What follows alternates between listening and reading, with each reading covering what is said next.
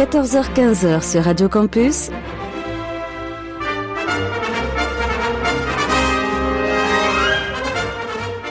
Les aventuriers des salles obscures. Le magazine cinéma produit par le quotidien du cinéma. Présenté par Christophe Dordain. Bonjour à toutes et à tous, merci de nous faire le grand plaisir de nous retrouver pour cette nouvelle édition de votre magazine consacré au cinéma, Les Aventures des Salles Obscures. Alors, vous le savez, depuis plusieurs semaines que nous avons repris le chemin des studios en direct. Pour l'instant, il ne saurait être question d'actualité, même si maintenant ça se précise. Hein. Depuis euh, quelques jours, on en sait un petit peu plus. On sait qu'entre le 22 et le 24 juin, il y aura retour dans les salles obscures. Alors, euh, peut-on espérer que, par exemple, le samedi 27 juin, les salles obscures reviennent à leurs fondamentaux, en l'occurrence un magazine d'actualité consacré à la critique de films avec en alternance des musiques de films et des concours? On va se dire que c'est bien possible.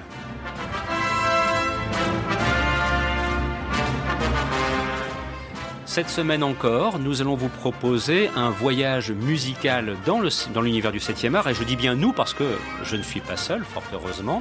Et l'équipe continue à s'étoffer. La semaine dernière déjà, Jérémy Joly et Christophe Colpart m'avaient accompagné. Ils récidivent aujourd'hui. Et c'est Michael Vrignot qui sera le troisième intervenant autour de la table des aventuriers pour cette émission.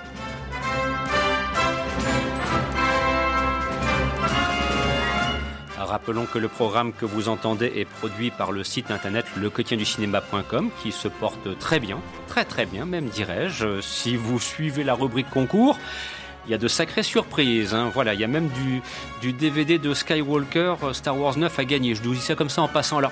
Pourquoi les concours ben Vous le savez, depuis quelques semaines aussi, on a repris une bonne habitude, c'est de vous proposer de gagner des, des, DVD surprises, soit de films, soit de séries télévisées. Ce sera pendant la deuxième partie de l'émission et vous pourrez le faire euh, soit au téléphone au 0320 91 24 00, soit par courriel rédaction le quotidien du cinéma.com. Mais je vous en parlerai un petit peu plus tard. D'ici là, j'espère que vous allez passer un bon moment en notre compagnie et je vous propose tout de suite un thème d'ouverture joyeux d'un des nombreux films qu'on a revus pendant cette sinistre période du confinement et nous faisait du bien de le voir le soir sur M6.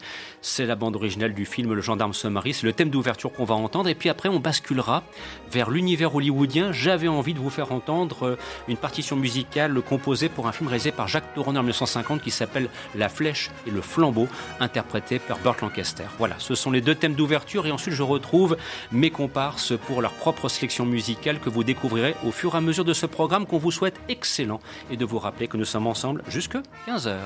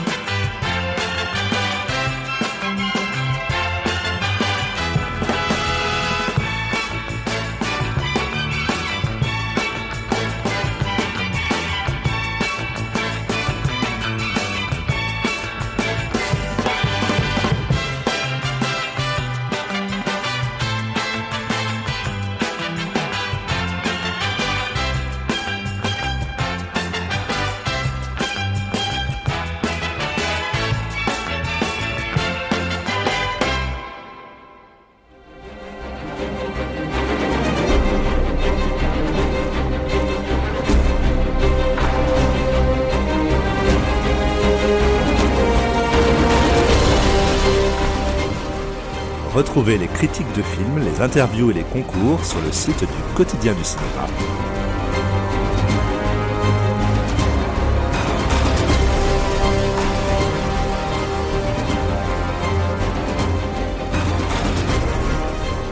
www.lequotidienducinéma.com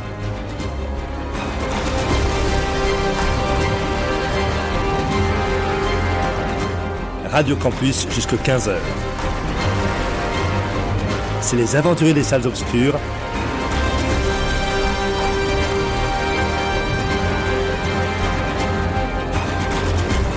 Avec Christophe Dordain.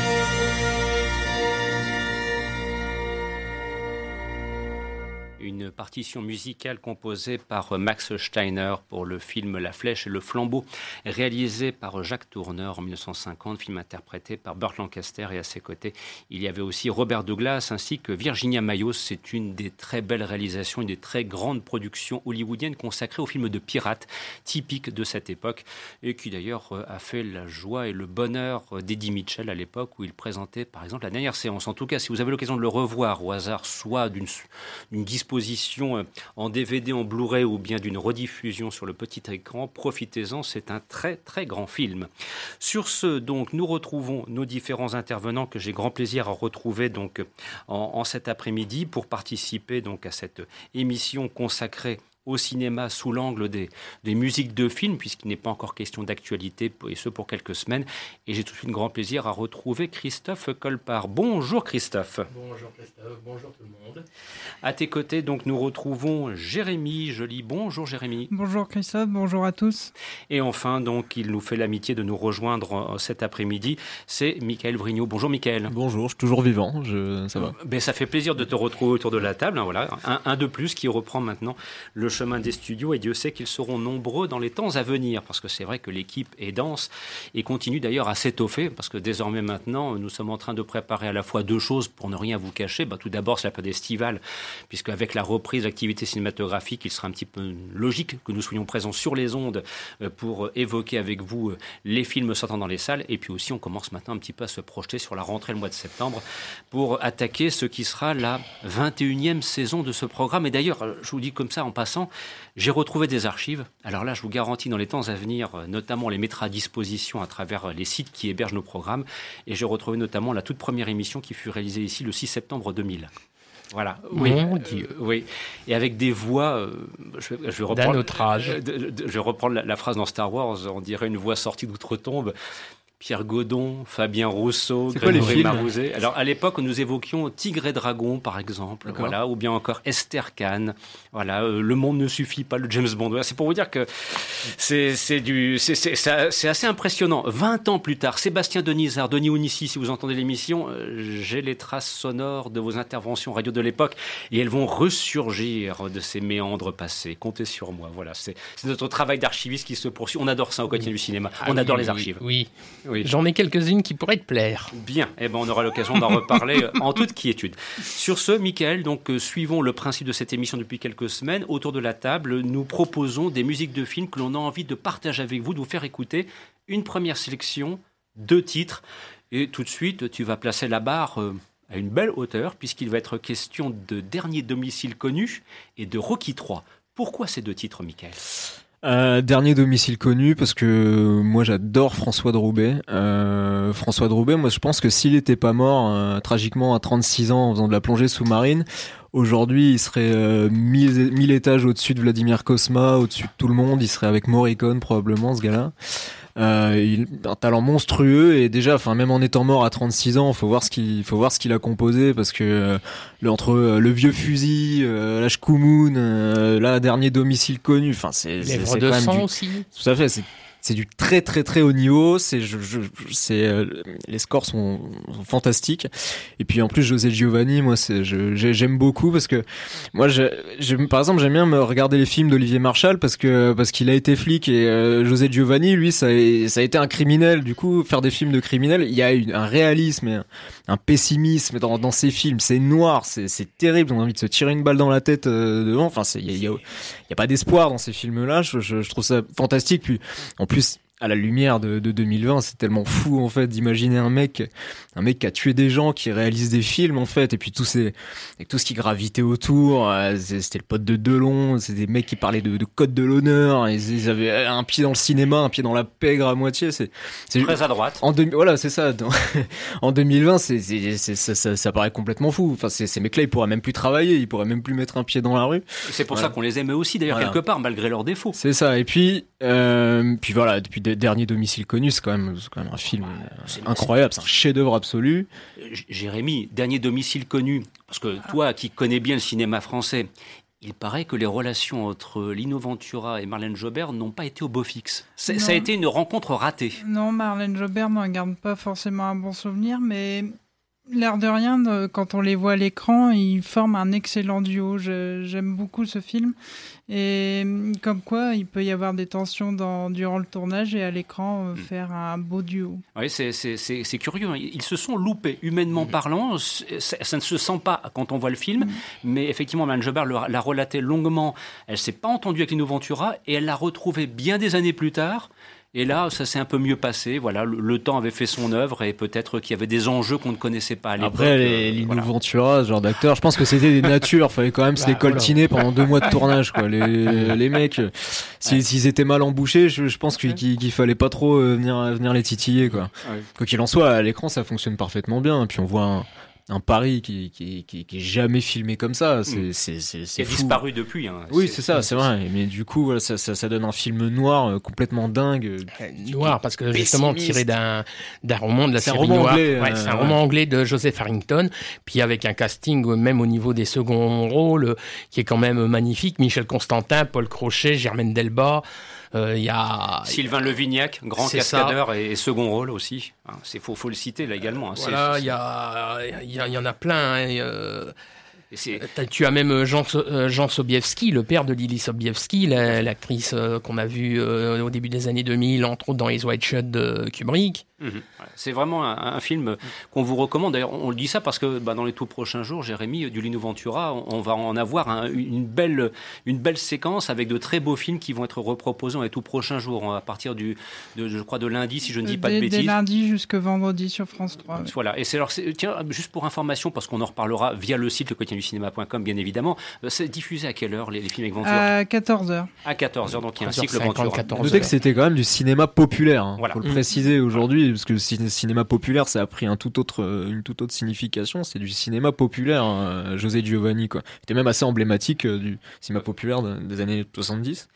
Donc euh, voilà. Ça, c'est le premier thème qu'on entendra dans quelques instants. Et puis, euh, dans la foulée, on glissera euh, quelques années plus tard, en 1983, du côté de Rocky 3, musique de Bill Conti. Alors, pourquoi avoir choisi le thème de Mickey de Rocky 3 et pourquoi le film d'ailleurs J'ai j'ai choisi, alors j'ai choisi le thème parce que je trouve que le, pour moi, on a en tête euh, Eye of the Tiger, Gonna Fly Now. Moi, pour moi, c'est le, la, composition qui résume le mieux toute la saga Rocky, qui est pour moi une saga fantastique, déjà qui est unique en son genre. On n'a jamais vu ça ailleurs. Parce que Rambo, c'est un peu différent en fait. Rocky, en fait, moi, moi, je, je suis jamais allé à Philadelphie. Si tu me lâches, je suis capable de, de retrouver ma, enfin, tellement, je, je, je c'est familier. À la fin, on connaît toutes les rues. C'est concrètement, c'est l'histoire d'un mec. Euh, dans sa vie, il y a trois personnes. C'est tout. Il a un beau-frère, une bonne, une femme, un fils qui voit plus, si, et, euh, et son entraîneur. Et alors, pour autant, moi, Rocky 3, c'est pas, c'est vraiment pas du tout mon préféré. C'est même, pour être honnête, un, des- un de ceux que je trouve le moins intéressant. Euh, déjà parce que il y a, y a cette teinte un peu années 80 que, que, que- qui commence à arriver que j'aime pas trop et puis surtout parce que je trouve que Stallone joue pas pareil que dans les autres. Euh, il, est, il est très mutique euh, j'aime pas trop. En plus il est un peu refait euh, niveau chirurgie. Par contre le thème il est incroyable. Le thème il est fou. C'est un thème qu'on retrouvera beaucoup dans Rocky Balboa qui sort en 2006 Euh, mais voilà parce que il faut, vraiment pour, les gens qui ont une fausse idée de Rocky, parce que je crois que tout le monde a des fausses idées de Rocky en fait. euh, il y a que vraiment les, les cinéphiles euh, qui, qui, qui, qui savent que, que Rocky au final c'est c'est même pas un film de boxe quoi. C'est un drame un drame humain c'est un, un film sur la vie qui te met des claques dans la gueule et puis toi tu te relèves quoi. C'est un film sur ça. Et, euh, et du coup c'est vachement bien résumé là-dedans. Rocky c'est pas juste un, un mec qui court pour s'entraîner qui, qui défonce tout le monde avec ses poings. C'est c'est quelqu'un qui s'acharne qui est rattrapé par le callback euh, tout, tout le temps. Dès qu'il lui arrive quelque chose de bien qui est rattrapé par la rue voilà, et dans, dans, dans ce thème, il y a absolument, il y a, il y a, tout ça, c'est bouleversant, c'est un thème qu'on entendra aussi dans Rocky 5, euh, avec une réapparition de, Burgess Meredith, euh, un peu en, en souvenir comme ça, qui, qui est hyper poignante. Donc voilà. Eh bien, ce sont les deux thèmes que je vous propose d'entendre dès maintenant. Et puis ensuite, nous retrouverons euh, nos différents, euh, compar- nos différents comparses, oui, ce je dis bien, pour d'autres sélections à venir. Et notamment, dans quelques instants, après ce double thème, dernier domicile connu, Rocky 3, il sera question de Jean Lefebvre, parce qu'on souhaitait aussi euh, rendre hommage à un véritable héros français, comme on l'a fait pour Louis de Funès il y a de cela maintenant deux semaines. Mais pour l'instant, glissez-vous dans l'univers du Paris de la fin des années 60, début des années 70, partition musicale composée par François de Roubaix, Lino Ventura, Marlène Jobert, dernier domicile connu. Bon après-midi à l'écoute de ce programme.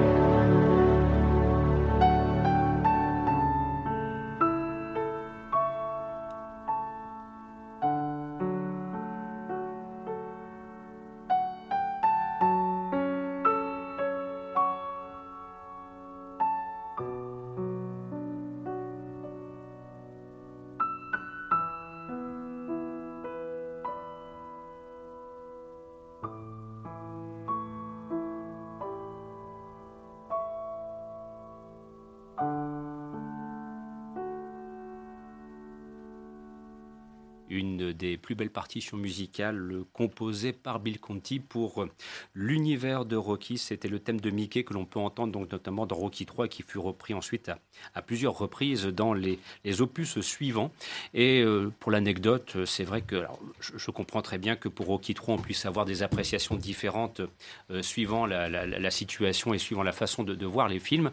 Mais euh, en ce qui me concerne, pour Rocky 3, j'ai toujours une affection particulière parce que ce fut la première avant-première que j'organisais en 1983. Voilà, ceci dit en passant, c'est comme ça en passant. C'est pour vous dire. Hein, c'était vraiment il y a très longtemps, bien longtemps, dans une galaxie lointaine, très lointaine. Sur ce, comme euh, nous l'avions laissé supposer il y a quelques instants, on va... Euh, allez, c'est un coup de chapeau à Jean Lefebvre. On avait vraiment envie, euh, tout simplement, de, dire merci à Jean Lefebvre, parce qu'on a eu l'occasion de revoir bon nombre de ses films, qui continuent d'ailleurs à être rediffusés à la télévision. Et c'est vrai qu'avec Louis de Funès, ça fait partie des grands comiques français que l'on a euh, donc euh, très largement euh, sollicité pour apporter un petit peu de, baume, de joie et de réconfort pendant la période du confinement. Alors, Jérémy, à propos de Jean Lefebvre, qui est quelqu'un dont, dont, tu as suivi la carrière avec passion et fidélité, il y a une première chose qui m'intéresserait d'évoquer rapidement, c'est de se dire que voilà, c'est quelqu'un qui est quand même parvenu à s'imposer dans les années 60 comme étant vraiment un acteur de renom. On est à mi-chemin entre les tontons flingueurs jusqu'à un idiot à Paris en passant par le fou du Labo 4 aussi, par exemple. Voilà. Et, j'aurais aimé savoir un petit peu que, par rapport à ça, quel est le regard que tu portes sur ce Jean Lefebvre des années 60 avant d'évoquer celui devenu superstar des années 70. Parce que son, chemin n'a pas été facile. Hein. Non, il a commencé par des, des, seconds rôles. Il a, tout début de sa carrière, il a commencé un peu au théâtre avec euh, Les Branquignoles. Mhm. donc de Robert Derry. Et il accède à la notoriété vraiment dans les années 60, donc comme tu l'as dit, avec les tontons flingueurs. Et, et un idiot à Paris où il, est, où il a un rôle beaucoup plus touchant, beaucoup plus émouvant, euh, donc euh, aussi très comique, euh, avec le fou du Labo 4. Mhm. Qui était un, un, bon petit film d'ailleurs qui mériterait d'être revu. C'est une bonne petite série B, comme on savait bien les faire à l'époque. Qui est disponible en Blu-ray chez Gaumont. Voilà, pour le dire quand même. Donc c'est, je pense que c'est la, la, meilleure période. Euh, après, euh, il va exploser avec euh, la septième compagnie aussi. Mais c'est une des meilleures périodes de sa carrière. Et alors, c'est aussi à cette époque, dans les années 60, et d'ailleurs, c'était aussi pourquoi j'avais proposé le thème d'ouverture, Le gendarme se marie. il était forcément associé à la saga des gendarmes, mais il y a quand même une petite chose à préciser. On disait il y a quelques instants qu'entre Marianne Jobert et Nous Ventura, les relations ont été très difficiles à l'époque du tournage de Dernier domicile connu. Il est également de notoriété publique qu'entre Jean Lefebvre et Louis de Funès, ça a été très très très difficile. Alors que s'est-il passé? Comment s'est-il qu'ils se soient pris le chou les deux? Le problème c'est que donc Jean Lefebvre a accédé à la notoriété et il se retrouve face à donc euh, De Funès qui n'était pas encore connu, euh, très connu. Il se retrouve donc euh, sur le gendarme de Saint-Tropez. Mmh. Et Louis de Funès va vraiment accéder au vedettariat. Mmh, c'est l'explosion, c'est la, la, comète de Funès, c'est parti. Quoi. Oui, et donc Jean Lefebvre s'est retrouvé second rôle, ce qui a. Mmh. Il y a eu en quelque sorte de la jalousie, un peu comme de Funès avec euh, Bourville sur euh, le Cornio. Donc ça a créé beaucoup de tensions. Euh, ça n'a pas collé avec grand monde de Funès quand même. Mm. Bah, c'est pareil, c'est un sacré tempérament. Il fallait se le farcir. Hein. Ça va pas être facile tous les jours de travailler avec de Funès. Euh, Jean Lefebvre aussi a eu des problèmes avec, enfin des problèmes. Euh, C'était pas la très bonne entente entre entre Jean Lefebvre et puis Gabin. Euh, et entre Gabin et de Funès aussi d'ailleurs. Oui, dans le tatoué, ça a chauffé aussi un peu. Le, problème, c'est que c'est des acteurs qui ont eu du mal à accéder, donc ils ont eu peur que ça, ça s'en va du jour au lendemain. Mais cela étant, De Funès et, comment dirais-je et Jean Lefebvre se sont retrouvés quelques années avant la disparition de De, de, Funès et se sont réconciliés. Hein. Oui, Jean Lefebvre s'est retrouvé euh, face à De Funès dans un restaurant et il s'est avancé mm. vers lui. Ils se sont réconciliés et ils se sont rendus compte que c'était des, petite guerre. Quoi. Hmm. Il n'y avait pas de grand sens. Les, acteurs de l'époque, quand même, ils avaient un, un ego quand même ah assez, assez costaud, euh, j'ai l'impression. Euh. On en a parlé dans le, dans le flashback sur euh, la saga des gendarmes. De Finesse a même fait couper certaines scènes de Jean Lefebvre. Hein. Moi, moi, personnellement, Jean Lefebvre, je l'ai connu pendant plusieurs années au théâtre. je l'ai rencontré dans les loges. J'ai beaucoup discuté avec. C'était quelqu'un déjà qui vient d'un milieu très modeste. Hein, né à Valenciennes. c'est quelqu'un qui a connu le, qui a connu euh, la guerre, qui a connu les, les camps de travail, euh, mmh. qui, a, qui a beaucoup souffert et que lui aimait justement ce côté d'être euh, populaire, reconnu. Euh, c'est quelqu'un qui n'a, je ne l'ai jamais vu au théâtre refuser de rencontrer quelqu'un, de signer des autographes, même fatigué, même usé par une pièce comme Pauvre France, où il se donne à 200%. Il était toujours disponible après, tu disais que sur euh, De Funès, euh, coupé au montage, euh, c'est ce que Jean Lefebvre disait, mais il n'y a jamais vraiment eu de preuves sur ça que De Funès. Mais c'est vrai que voilà, c'était des, des, petites, des petites piques, on en a parlé pendant Flashback. Parce qu'on a, on a, un petit doute quand même, quand on voit le gendarme à New York, on a l'impression effectivement que Jean Lefebvre est vraiment relégué au second plan. Dans le gendarme se marie, retrouve toute sa place, et mm. je suis désolé, mais le gendarme en balade, il est, le, il est, il est le moteur principal. Oui, mais là, c'est plutôt les producteurs qui ne voulaient plus de, de Jean Lefebvre et le mettre vraiment en second rôle parce qu'il était un peu trop casse-pied. Mm. Et donc vraiment lui donner un rôle beaucoup plus minime et c'est pour ça qu'on le voit, qu'on trouve toujours des excuses au niveau du scénario pour le voir le moins possible. Alors, Maintenant, dans quelques instants, on va entendre la partition musicale de la 7 compagnie, chef-d'œuvre du cinéma français. Il faut vraiment être un idiot pour oser prétendre le contraire, ceci dit en passant. Alors là, avec la 7 compagnie, c'est la gloire parce que ce film fait près de 4 millions d'entrées au moment de sa sortie, hein, le premier volet, 4 millions d'entrées. Alors là, c'est l'explosion. Alors là, la, comète Jean Lefebvre, elle est en orbite dans les années 70. Oui, et comme le premier va avoir un tel succès, il va y en avoir deux autres. Il y a même eu un projet d'un quatrième. Euh, d'un quatrième, le producteur Charles Dassault avait proposé à Robert Lamoureux euh, la septième compagnie euh, contre Frankenstein. Donc je vous laisse, hmm. je vous laisse imaginer le scénario. Heureusement, Robert Lamoureux a, a refusé et s'est plutôt tourné vers le théâtre, a laissé de côté le cinéma. Mais oui. Parce que le tournage du troisième, euh, la septième compagnie au clair de lune, a vraiment été un, rude calvaire pour euh, Robert Lamoureux. Il y a eu un euh, échec un peu, ça a été un peu un échec. et puis Junio disait que sur le tournage, bah, Lamoureux, il est coupé entre le tournage et une une très grosse pièce de Robert Lamoureux qui, qui s'appelait La Taupe, avec un des acteurs de, des Brigades du Tigre. Mhm. Et c'est vrai que Junio le disait, là-dessus, il était fatigué, il en, il en, avait un peu marre, il, ça, il a même un petit peu bâclé le travail. Hein. mais, mais, pourtant, je trouve que c'est mon préféré de la trilogie. Il est, bien rythmé, je le oui, trouve. Oui, oui, Plus que le premier. Il se détache des deux, des deux premiers. Alors, on va entendre donc bien sûr la partition musicale de 7 compagnie, ça c'était inévitable, et puis après on embrayera avec Ne nous fâchons pas.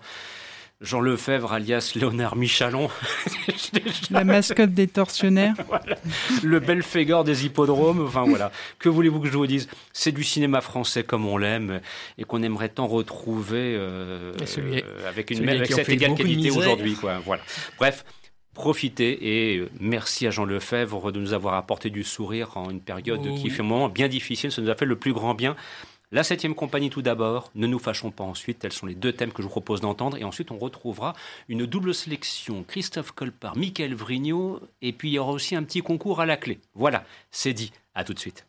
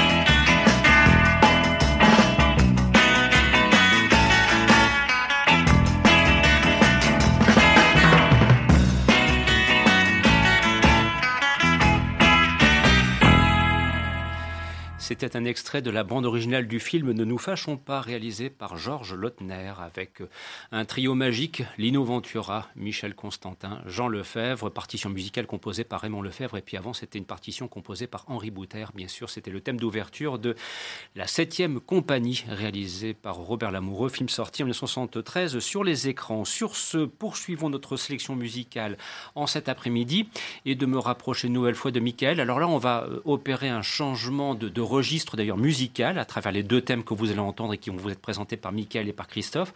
Tout d'abord, Michael, tu souhaitais entendre un extrait de la bande originale du film Drive avec Ryan Gosling. Pourquoi ce choix? Ouais, donc là, on est loin de l'hippodrome de Cagnes-sur-Mer. Là. Euh, on, est, là, on part à Los Angeles. Moi, j'ai pris Drive parce que bon, déjà moi à l'époque, ça avait été un énorme coup de cœur. Je trouve que c'est un des films qui a eu le, plus d'influence sur euh, la, décennie 2010. Euh, c'est un film qui est évidemment qui est bourré d'influence. On est presque dans, le pastiche de films à la Michael Mann euh, des années 80. C'est on est comment dire le, le c'est le solitaire. On pense à Collateral qui qui date de 2005 ou 2006. Euh, euh, To Live LA, on pense à, ces, films-là. C'est, un film noir, c'est un polar très court qui doit durer quelque chose comme 1h20, mais il a remis au goût du jour pour le pire et pour le meilleur, une espèce de revival 80 qu'on a fait que de voir après pendant toute la décennie qui a suivi. Euh, mais c'est un film fantastique, c'est, très autorisant, c'est un film que des gens ont pu trouver long parce que ça a été vendu comme un blockbuster de castagne alors que pas du tout. Et il y a cette BO euh, de, de synthé alors qui est ultra années 80 euh, là clairement ça, ça, pourrait être du Tangerine Dream ça pourrait être euh, ça pourrait être du Moroder en fait du coup, c'est c'est c'est ça, ça ça va parce qu'on va, aussi parler de d'American Gigolo. Euh, mais voilà, c'est c'est Los Angeles, cette lumière, c'est cette façon de filmer. Ce, film est absolument dingue. C'est un tout petit film très modeste euh, qui, est devenu instantanément un film culte. Lui, il a pas attendu euh, que l'histoire le fasse. C'est devenu un film culte dans le mois où il est sorti celui-là quoi. Et c'est un film formidable. Voilà. Alors pour suivre, Paul Schrader, American Gigolo, Richard Gere, Lauren Hutton, Giorgio Moroder. Bien. Hein ah oui, euh, le film va fêter, ses, va fêter son anniversaire là le 11 juin. Il est sorti le 11 juin 1980 en France. C'est un film de Paul Schrader. Comme on disait avec Michael, c'est vrai que il y a des similitudes entre American Gigolo, Drive, déjà musicalement, mais aussi au point de vue de la, mise en image. Avec euh, là, euh, là c'est pas New York, c'est Los Angeles. C'est très. Ah, le, c'est Drive aussi, c'est Los Angeles. Drive Los Angeles. Ok. Et donc c'est vrai que c'est vrai qu'on y retrouve aussi là dans American Gigolo déjà les de, du solitaire de Mann, il y a, déjà tous les codes de, du cinéma de c'est euh, parce que Michael Mann, c'est quelqu'un qui a révolutionné pour moi le, cinéma avec sa façon de filmer, son esthétique, tout ça. Et euh, c'est Paul Schrader, c'était déjà euh, bien illustré au scénario avec Taxi Driver euh, un petit peu avant.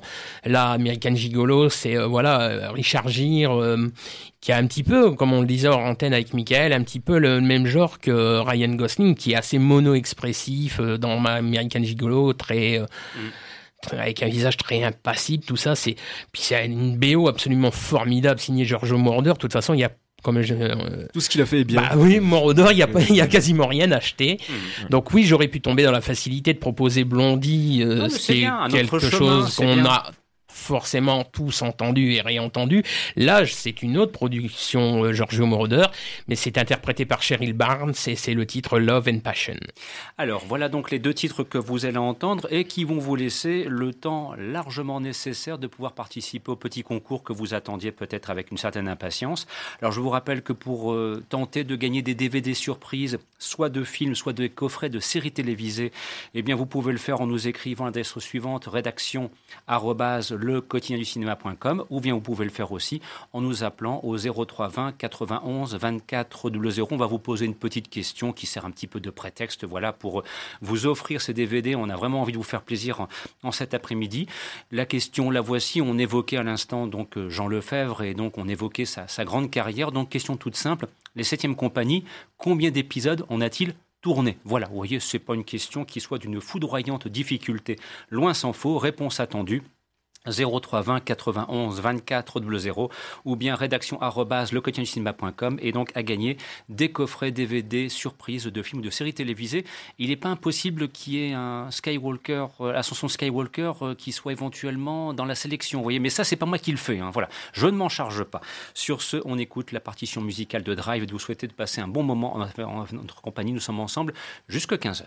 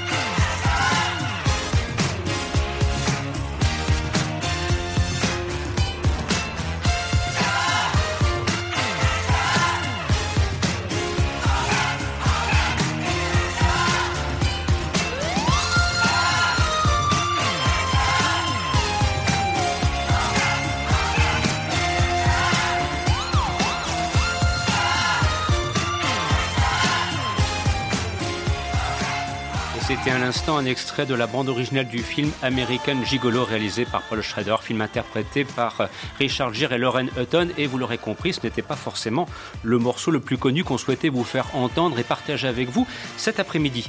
Il nous reste encore quelques instants, le temps pour nous de terminer avec un fond jazzy cette fois, puisque c'est un extrait de la bande originale du film Fenêtre sur cours qu'on va vous proposer dès maintenant. Et puis de préciser bien sûr la réponse à la question pour le concours qui avait été proposé. C'est bien sûr 3, le nombre des volets de la 7 compagnie que Jean Lefebvre retourna dans les années 70. Tout de suite, pour terminer cette émission, un peu d'Alfred Hitchcock avec Fenêtre sur cours 1948. Musique là aussi, bien sûr, qui fait partie avec le cycle Bernard Herrmann, le registre Bernard Herrmann des grandes compositions musicales de cette époque.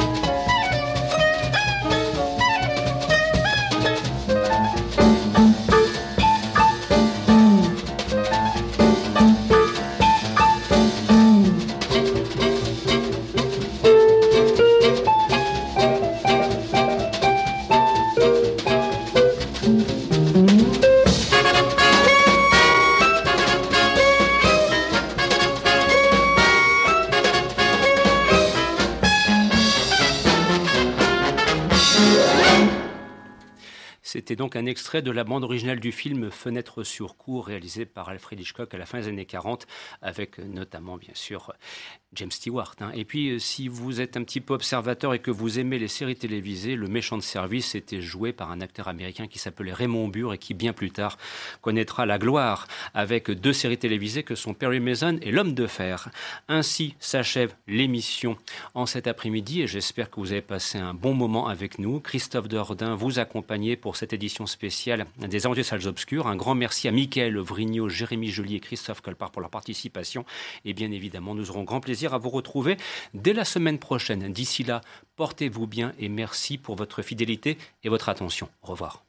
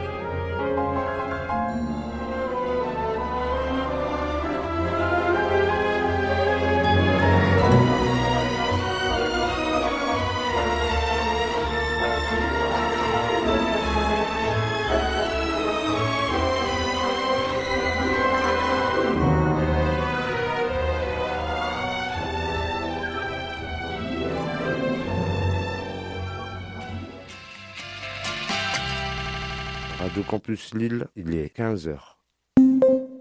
Information coronavirus.